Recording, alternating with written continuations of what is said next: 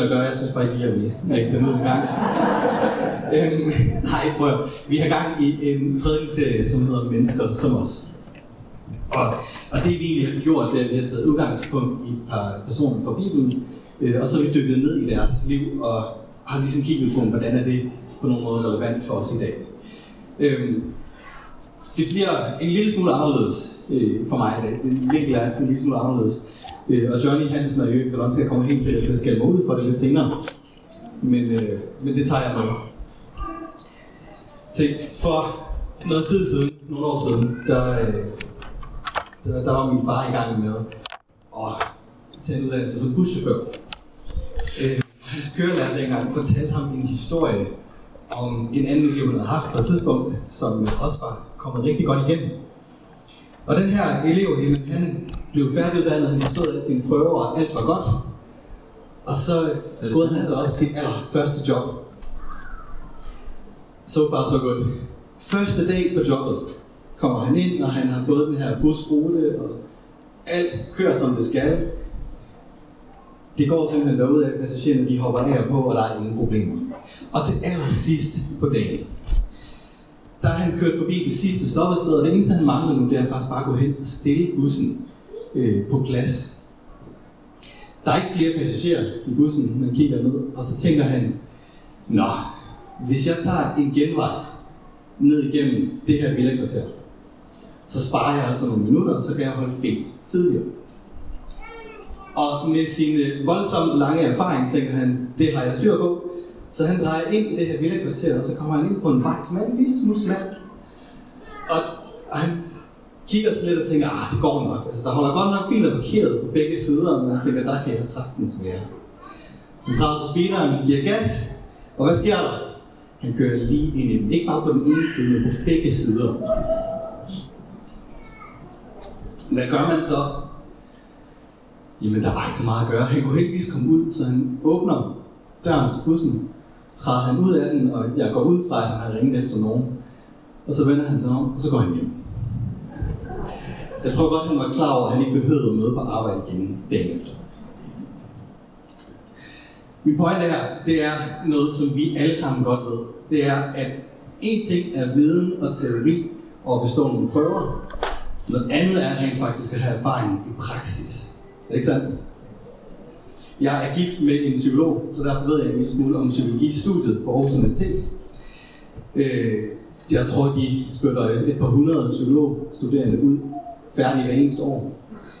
Og det er faktisk sådan, at med mindre de studerende, de aktivt selv går ud og så finder en masse frivilligt arbejde eller får noget erfaring undervejs, så kan man reelt godt efter fem års studie kalde sig selv psykolog, komme ud med eksamensvis, aldrig nogensinde have givet en times øh, psykologsamtale terapi til nogen. Det er lidt interessant, ikke? Og jeg tror, der er et eller andet i vores samfund om, at vi sådan ligesom vi dyrker lidt den der vidensdel, og med god grund i øvrigt. Altså, Aarhus er jo øh, cirka 350.000 indbyggere. Ud af dem er der 50.000 studerende. Den største koncentration af studerende i hele vores land. Og alligevel så er det som om, at vi godt ved, at viden er en ting, men praksis er noget andet. Altså, hvor mange af os vil have lyst til at være første klient hos sådan en psykolog? Det kan godt, at I har læst alt om parterapi, bare for at tage et eksempel. Men hvis man aldrig selv har været i en relation, i et parforhold med et andet menneske, er det så os, der er første klient der? Vi laver tit sjov med vores politikere i forhold til erhvervserfaring. Er det ikke rigtigt? Der er til lidt en fordom omkring øh, politikere, karrierepolitikere, at de har læst samfundsvidenskab og de er gode til politik og spillet, men ved de egentlig, hvordan det er at sidde og arbejde et eller andet sted ude i samfundet, i det virkelige liv. Øh, det skal så siges, det er sådan lidt en sandhed med modifikationer, fordi hvis man dykker ned i det, så langt de fleste af vores politikere, de har rent faktisk erhvervserfaring. Bare for at have den med. Men de findes også uden. Øh, og det er ikke fordi, jeg skal udstille nogen overhovedet, men vi har blandt andet i øjeblikket øh, en statsminister og en finansminister, som reelt ingen erfaring har uden for politik. Og, og jeg synes egentlig, det er lidt interessant, den her sådan, videns, det her videnssamfund, som vi dyrker, fordi vi ved utrolig meget. Ikke? Vi ved, hvordan verden hænger sammen ned til de mindste atomer. Ikke? Og for det meste kan vi forudsige, hvordan vejret bliver i morgen. Øh, vi ved alt om, hvad der skal til for at leve en sund livsstil. Og alligevel så er nogle områder af vores liv, for der er sådan en mangel på forbindelse mellem viden og praksis. I øjeblikket så øh, er der flere børn og unge, som oplever psykisk mistrivsel, det stress, depression og angst, end der nogensinde har været før. Og det tal har faktisk bare været stødt stigende, man har målt det i hvert fald hen over de seneste 30 år, og det stiger bare hver eneste år. Antallet af brudte relationer øh, stiger også på et eller andet omfang. Det er blevet så voldsomt, at vi begynder at lave tv-udsendelser omkring det. Så vi kan rimelig hurtigt blive enige om, at viden er en ting, men at kunne omsætte det til handling, der skaber positiv forvandling, det er noget andet.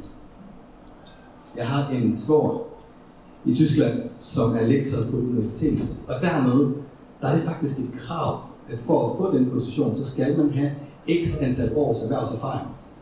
Og selv efter han blev ansat, så blev han simpelthen opmuntret til at fastholde noget bijob ved siden af. Fordi de er godt klar over, at hvis han kan fastholde noget reel erhvervserfaring sammen med sin undervisning, så bliver han også en bedre underviser. Hvis vi nu tager alt det her, vi tænker, vi er trods alt i kirke, hvis vi nu tager alt det her og så overfører til den kirkelige verden, er det så ikke interessant at tænke på, at vi har faktisk en Gud, som også valgte at blive menneske som os, for at vi ikke behøver at følge en Gud, der ikke ved, hvordan det er at være menneske. Det han faktisk signalerer, det er, at han ønsker en tæt relation til os. Og selvom Gud er alvidende, almægtig, har skabt os, kender os, som ingen andre, og som vi aldrig kommer til at kende os selv, så er han alligevel valgt at gøre det. Og noget af det, vi får ud af det, er blandt andet, at vi kan være sikre på, at vores Gud rent faktisk ved præcis, hvordan det er være menneske, hvordan det er at gå på den her jord. Føle det, vi føler, opleve det, vi oplever. Det er fantastisk. Min pointe med alt det her, nu skal I ikke misforstå mig. Jeg er selv i gang med at læse masteruddannelse. Jeg er ikke, absolut ikke imod at opsøge det. Det er ikke der, vi ender. Min pointe er sådan set bare, at en gang imellem, så tror jeg, det er vigtigt at stå op og lige tjekke efter, er der balance? Er der balance mellem alt det, jeg ved, alt det, jeg putter i hovedet, og det, jeg lever? Det tror jeg, jeg har glemme, men kom igen. Det er jo derfor, Jacob han skriver i Jakobs brev sådan her. Hvad ordet skal gøre, ikke blot des hører, ellers bedrager I ja, selv. Han siger ikke, hold op med at høre. Ja, ja. Men han siger, sørg for, at det I hører, det også bliver omsat til praksis. Lige så nice. Hvor kommer det så hen? Hvis du nu lytter med i dag, og du opfatter dig selv som kristen, så er det her element af, det at være kristen, det er at være en efterfølger af Jesus. Det vil sige, at målet med vores liv, det er faktisk ikke at blive troende. Det er ikke mållinjen. Det er startlinjen. Det er jo der, vi starter. Fordi vores mål er efterlignelse af Kristus, at blive mere som ham. Ved at følge hans eksempel, gør det, han gjorde. Og på samme måde, nu skal jeg passe på, at jeg ikke øh, støder nogen, men på samme måde, som at vi ved, at en politiker, der har læst statskundskab i fem år, måske ikke per automatik ved, hvad det vil sige at lede et land, så betyder det heller ikke, at bare fordi du har været kristen i lang tid, har gået øh, i kirke i hele dit liv, har læst en masse i din bibel, kan den forfra og bagfra. Bare fordi, at du er i stand til at udlægge svære teologiske passager, det er ikke ens betydende med, at du nødvendigvis er en moden kristen. Der bliver meget stille herinde. Men det får han så ikke det. Han har kun... Vi tager den lige Viden er godt. Han har jo ikke den her inde. Absolut. Og lad os lige bare blive ved. Men at jeg har hørt 100 podcasts, og en prædiken er ikke ens med, at jeg kan finde ud af at leve livet. To forskellige ting. Fordi hvis ikke jeg lever det ud, jeg tror, hvad så sker med min tro, så er det virkelig bare mit hoved. Det bliver teoretisk. Det er sådan et koncept, som aldrig nogensinde kommer nogen til gavn, som aldrig skaber forvandling. Og det jeg er interesseret i, det er, at vi tager den viden og begynder at gå lige så meget op i at praktisere vores tro, som vi gør i. Så øh, Hoppeborg streaming, det hører til. Så lad os lige kigge lige på et menneske som os. Det er note. Han hedder Kong Salomon. Og ved første øjekast, så ligner han måske ikke helt et menneske som os. Han var konge, det ligger lidt i titlen her. Øhm, så var han højst sandsynligt en af de mest velstående mennesker, der levede på den tid. Øh, og for lige at toppe den, så var han også at betegne som de klogeste mennesker, der findes. Og ikke bare sådan i høj IQ, men i at Gud selv havde indlagt visdom i ham, og sagt, at der havde aldrig været nogen som Salomon før ham, og der ville aldrig komme nogen som Salomon efter ham. Det her var en person, hvor mennesker de simpelthen strømmede til for at få hans råd. Men der hvor han begynder at ligne mennesker som os, det er, at på trods af al hans visdom, på trods af alt det, han nu vidste, og alt det, han havde, alle ressourcer, han havde, position, han har, så var der områder i hans liv, hvor, som simpelthen lå i ruiner. Der var områder af hans privatliv, der lå i ruiner. Og han oplevede modgang og udfordringer, og han træffede dårlige beslutninger, ligesom alle os andre. Og det drev ham endda til på et tidspunkt til at sige sådan her. Vi går lige tilbage igen. Jeg tror ikke, jeg har den med, så læser jeg op i stedet. Den siger, så kom jeg til at hade livet. For mig var det, der sker under solen, lykkeligt. Når han siger, det, der sker under solen, så mener han alt. Ikke? Det er jo alt, der foregår her under solen. Alt er jo til og jagen efter det. Så på trods af sin visdom og sin magt, så ender han faktisk på et tidspunkt hen mod slutningen af hans liv, og simpelthen distancerer sig selv fra Gud. Og det får den konsekvens, at hans liv bliver reddet over efterfølgende. Det vi kan lære det her, det er simpelthen, at du kan være det klogeste menneske i hele verden, og stadig træffe elendige beslutninger. Er det rigtigt? Og så er det som om, på en eller anden måde, flere tusind år efter at Salomon han har levet, når vi så oplever, at der er sådan en, øh, en manglende forbindelse mellem vores viden og vores virkelighed, så forsøger vi alligevel den samme strategi. Vi gør det, at vi siger, så må det være fordi, der er noget, jeg mangler at vide. Der må være noget mere, jeg skal vide. Der må være noget bevaring. Der må være et eller andet her, der gør, at der ikke helt er forbindelse mellem min viden og min virkelighed. Vi har i dag indført læringsplaner øh, helt ned i vuggestuealderen.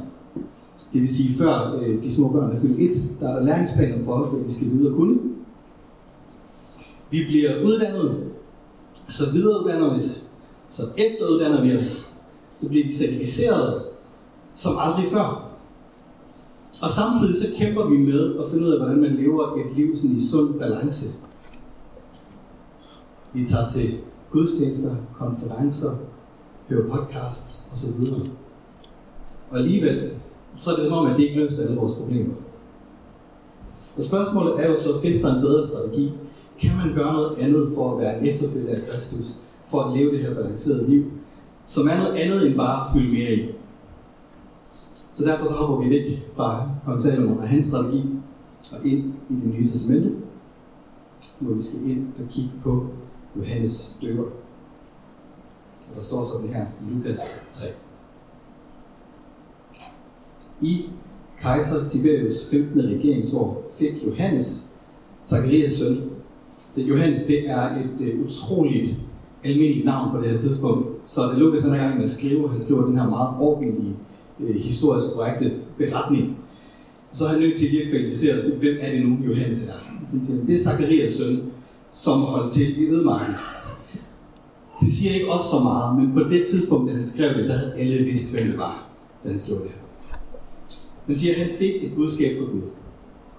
Landet var besat af romerne, og Pontius Pilatus var guvernør i Judæa. Herodes Antipas regerede Galilea, og han fortsatte. Det han egentlig gør her, det er, at han gør det faktisk nemt at fact-checke. Det vil sige, hvis man led på det her tidspunkt, og man læser den beretning, så vil det være ret nemt at gå ind og så sige, ja okay, det skete der og der og der. Man kan se, at det er ikke en fiktiv historie, han er ved at skrive, han er faktisk ved at skrive en beretning. Så det er lidt det, han gør med alle de her forskellige fakta. Det, der så sker med Johannes, det er, at han forlader ørkenområdet, efter han har fået det her budskab, han føler, at han skal dele. Og så vandrer han ned i et område omkring Jordanfloden. Og der begynder han at forkynde, at folk de skal omvende sig fra deres synd og deres ondskab, og de skal komme, og de skal lade sig døbe og få tilgivelse for deres synd.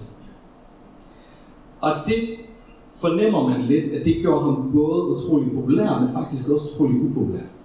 Populær, fordi der er flere steder, hvor der står, at alle i hele Judæa kom for at høre. Gået fra, at det er en overdrivelse. Øh, men selv hvis bare nogle få, altså en lille andel af det, så er det flere hundredtusind mennesker, der snakker. Så det vil sige, at hans navn blev ret hurtigt kendt rundt omkring. Så blev han upopulær blandt de jødiske ledere. Fordi jøderne havde jo på det her tidspunkt allerede strikket et fint system sammen i forhold til, hvordan man skulle leve for at være en god retstroende jøde.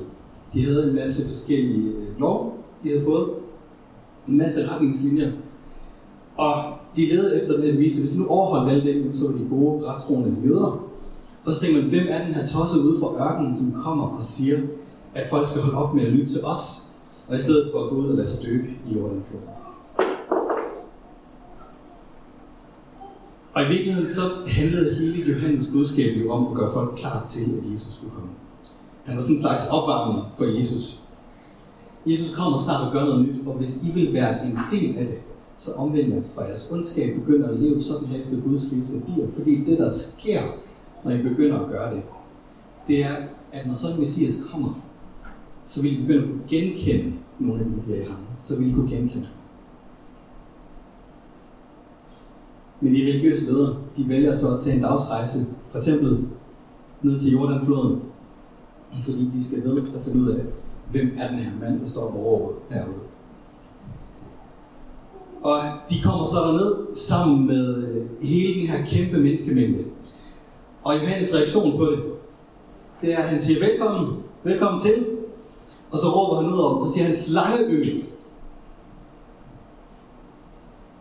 Slangeøen. Hvem har bildt jer ind, at I kan slippe for Guds straf? Som om det ikke var fornærmende nok, at han stod derude og fortalte folk, at de skulle holde op med at lytte til religiøse ledere. Så tager han de her mennesker, som jo er de mest respekterede i det jødiske samfund, og så kalder han dem for slangeyngel. Og så siger han, hvem har bildt jer ind, at I kan slippe for Guds straf? Jøderne, de vidste jo alt om Toraen. De her religiøse ledere havde gjort det til deres livsmål at vide alt om retningslinjerne for, hvordan man levede som retstroende jøde. Hvordan man ligesom sørgede for, at man var i good standing med Gud. Og så står han og siger, hvem har bildt jer ind, at I kan slippe for Guds straf? Og så fortsætter han, nej, hvis I vil være forberedt til, når Messias kommer. Så bevis med jeres liv, at I er villige til at vende jer bort fra jeres søn. Det hjælper ikke at sige, vi er børn af Abraham. Lad mig fortælle jer noget. Gud kan forvandle stenene der til børn af Abraham. Det nytter ikke noget, I finder stolthed i jeres forfædre. Det nytter ikke noget, I finder stolthed i alle jeres retningslinjer. Bevis med jeres liv, hvem I er. Nogle af oversættelserne, som siger, at bære frugt. Lad det være synligt. Lad jeres tro blive omsat til handling. Og jeg sådan tænkte, kan jeg vide, hvad Johannes ville have sagt, hvis han nu havde været her i dag og talt til os? Måske så kunne det have været i retning af, det hjælper jeg ikke at sige, vi er kristne, men jeg kan min bibel forfra og bagfra. Og jeg går i kirke hver søndag. Nej, bevis det med jeres liv. Gud kan forvandle stenene derovre til kristne. De tror også på, at han findes bevist i med jeres liv. Au. Det er kun mig, der bliver... Det er en lille smule varmt til det her. Nå. For at sådan lige at gøre det helt klart. Vi taler ikke om, øh, hvordan man bliver en del af Guds rige. Det har været og vil altid være en evig gratis gave for Gud Det er hans noget og hans noget alene, der ligesom bringer os ind som en del af hans familie. Det vi taler om her, det er jo, når vi er kommet over i mållinjen, men startlinjen, og vælger at være efterfølger af Kristus. Hvad vil det sige at være efterfølger af Kristus? Det betyder at udleve det, vi tror. Og det er jo virkelig der, Johannes ord bliver relevant for os. For hvad nytter det, at jeg ved en hel masse om, hvad der står? Jeg er i gang med at læse en master i teologi, og det er super godt, slet ikke det. Men hvad nytter det, at jeg ved, hvad der står, at jeg kan udleve det, hvis ikke jeg omsætter det til handling? Og hele den her folkemængde, de har fanget. De forstår godt, okay, der er noget, vi mangler her. Og så siger de ganske simpelt til Johannes, jamen hvad skal vi da gøre? Hvad er det så, vi skal gøre? Og de spørger jo så ud fra et, et sted, der passer til, hvor de er. Så det, de i virkeligheden siger, det er, jamen, hvad er det, vi mangler? Ikke? Altså nu har vi alle de her regler og retningslinjer, det ved vi alt om, men hvad er det, vi mangler? Hvad er det, vi mangler at gøre? Altså, hvad, hvad er det nu, som, som du siger, som de religiøse ledere ikke helt har, har fanget endnu? Hvad er det, vi mangler at gøre? Og i dag kunne det have været, jamen, hvor meget skal jeg så læse min? Altså, hvor meget skal jeg bede? Hvis det ikke handler om at være i kirke, hvad så, hvad så handler det så om? Er det er det om jeg er pinsekristen, apostoler, eller øh, katolik, lutheraner, metodist, baptist, og den liste den fortsætter, ikke? Altså, øh, religiøst ståsted, en ting. Hvad med politisk? Altså for at være en, øh, en god kristen, der efterfølger af Jesus, skal jeg så stemme kristendemokraterne? Eller skal jeg stemme konservative? Eller skal jeg være DF'er? Eller hvor, hvor er det helt præcist, at jeg kommer til at ramme ind, sådan at jeg kan sige, nu lever jeg det ud? Hvad er det, jeg mangler? Hvad er det, jeg ikke lever op til? Og Johannes, han svarer dem. Og det er lidt dybt, så hold godt øje og følg med her. Den, som har to kjortler, skal give den ene til den, der ingen har. Jeg kan godt sige, at de har været forbavset.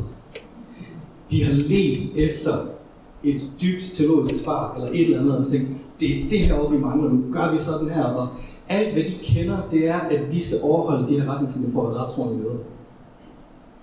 Og så kommer Johannes, og så siger han, den som har to kjortler, skal give den ene til dem, der ingen har. Man fortsætter endda og siger, og den, der har mad at spise, skal dele med den, der intet har. Del. Jeg har øh, to små piger. Den ældste er 6 år gammel, starter i skole her lige efter, øh, efter sommerferien, og den yngste er 3, snart 4. Det her, det er, det er jo sådan noget, jeg kæmper med at lære dem. Ikke? De kommer øh, jævnligt, nok egentlig på daglig basis, flere gange blandt over skændes over et eller andet legetøj. Og så siger jeg, del. Kan I forestille reaktionen, at Johansen har stået herude og kigget ud på de mest respekterede af jødernes ledere, og så sagt, det er det her, I skal gøre. Del.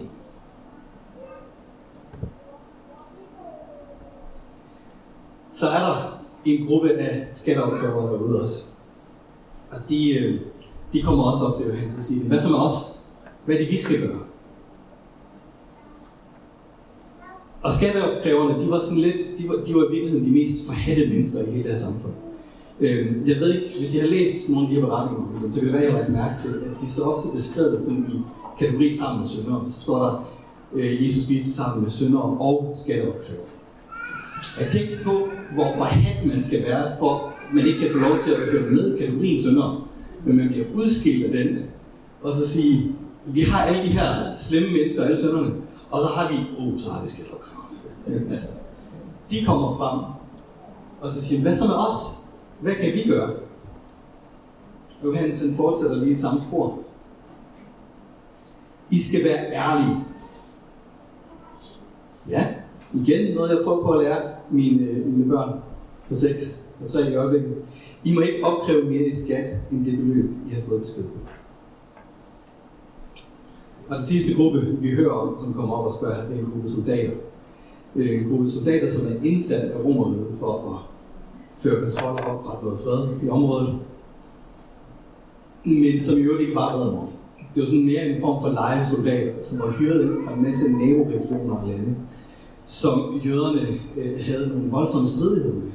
Så det var faktisk nogle folk, der havde hinanden, altså virkelig, som kommer ind, og så får de en position, en magtposition givet til Rom. Og Johannes siger til dem, misbrug ikke jeres magt til at presse penge ud af folk, Lad være med at arrestere nogen på falsk grundlag og om modtage bestikkelse, men vær tilfredse med den løn, vi får. Vi gør det indimellem langt mere kompliceret at følge Jesus, end vi behøver. Det er altså ikke så kompliceret. Der er et helt kernebudskab om Guds kærlighed til os, som vi er kaldet til at give videre. Indimellem så, øh, så møder vi nogle mennesker, som kommer op og så efterspørger, hvornår kan vi få noget, øh, noget dybere undervisning i her søndag udsendelser. Og jeg beklager, at det ikke lige blev i dag. Men de kommer op og så siger, hvornår kan vi få noget dybt, noget med noget kød på. Og det, de i virkeligheden spørger efter, det er jo et eller andet, der kan give dem en aha-oplevelse, eller sådan havde jeg aldrig set det her før. Altså, sådan den der øh, oplevelse af en åbenbaring, og tilegne sig noget ny viden. Og man leder efter noget dybt og kompliceret. Men problemet er, at der findes ikke dyb undervisning inden for kristendommen. Jesu budskaber var relativt simple. Dybden derimod, den opstår jo faktisk, når det er, at vi begynder at praktisere de simple budskaber. Fordi de er simple i teorien, de er ikke simple i praksis. Hvis de var det, så gjorde vi det jo alle sammen meget på daglig basis. Dybden, den opstår, når det er, at vi begynder at træde ud. Vi begynder at skulle finde muligheder for at vise Guds kærlighed. Vi begynder at møde mennesker der, hvor de har brug for omsorg og for hjælp. Men så er det jo lige pludselig, at det bliver dybt. Ikke? Vi træder ud steder, hvor vi ikke længere kan bunde. Vi får nogle oplevelser og tænker, okay, er der mennesker, der også går igennem sådan Er der mennesker, der har brug for det her for min liv? Når det er, at vi praktiserer det, vi tror på, vi praktiserer, at mennesker har værdi, og at vi er kaldet til at elske dem på samme måde, som de elsker os, så bliver det dybt. Det er der dybden i kristendommen, den findes. Ikke i svære teologiske passager eller andet.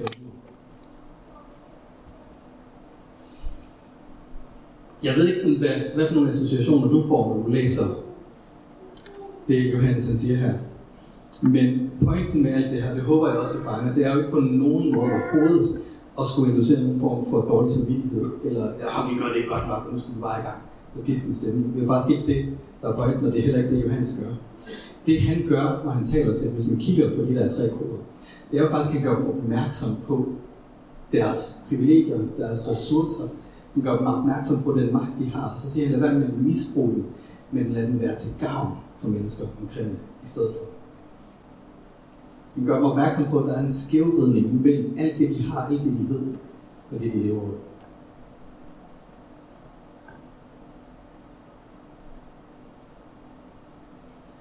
Da Jesus senere kommer på banen, øh, og til sidst sender disciplene ud, så gør han det jo faktisk med det samme budskab. Han siger, gå ud og forkynd de gode nyheder. Fortæl dem, at Guds rige er kommet nær. Fortæl dem, at Guds rige er her, midt i blandt jer. Og ikke kun fortælle det, men vis dem handlinger. Vis dem det i kærlighed. Bed for dem, helbrede de syge.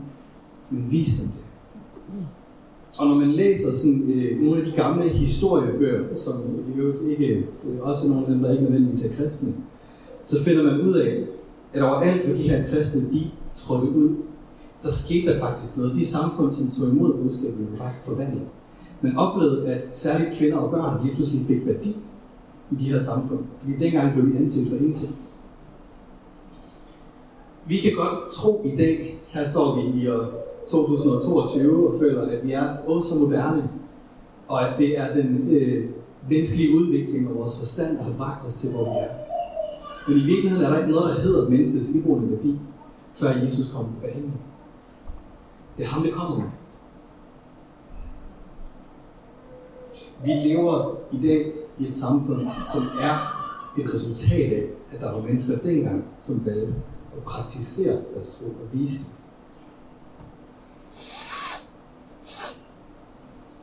Og det her er nok i virkeligheden bare min pointe med i dag. Verden blev ikke forandret af mennesker, som troede, men blev forandret af mennesker, som gjorde. Og normalt i en prædiken, så vil jeg slutte af her med at give nogle øh, eksempler på, hvordan kan det så se ud. Øh, det har jeg faktisk valgt at afholde mig fra, fordi lige så snart jeg begynder øh, at gøre det, så kan man få nogle associationer til, men så skal vi alle sammen gøre det på den måde. Ikke? Altså, øh, nu skal vi alle sammen gå hjem og se alt, hvad vi har, har eller halvdelen af det i hvert fald, og give det væk. Ikke? Det er pointen her. Pointen er, at vi i stedet for vælger at lige kigge ind og så sige, okay, Gud, hvad er det, jeg har fået? Hvad er det for en position, jeg har? Hvad er det for en viden, jeg har? Hvad er det for nogle ressourcer, jeg har? Og hvor er det, at det er så godt, at det er nødt til at være velsignelse for andre mennesker også? Måske i virkeligheden også, hvad er det, du har blevet ind med, men som du lader være med, fordi du er lidt i tvivl om det er godt nok, eller fordi, ah, der er sikkert nogle andre, der gør det. Den der person kan sikkert have brug for omsorg, men ah, de har jo sikkert familie omkring sig og venner. Det er der nogen, der gør. Men hvad hvis alle tænker sådan?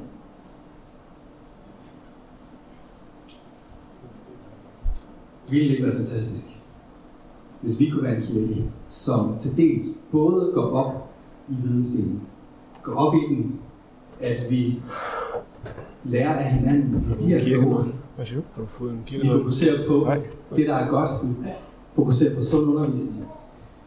Men at vi går lige så meget op i at praktisere det, vokse kærlighed til hinanden, til mennesker omkring os.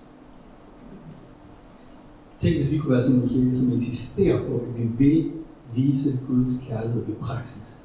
At det er sådan, folk skal opleve det først. De skal ikke bare høre vores ord, de skal mærke det. Vi er med til det. Lad os bede sammen. Tak Gud, fordi at vi kan få lov at være dine børn kvitterfrit. Tak, at vi kan få lov at tage del i dit rige. Men tak også, at du udfordrer os til at følge dig, udfordrer os til at efterligne dig.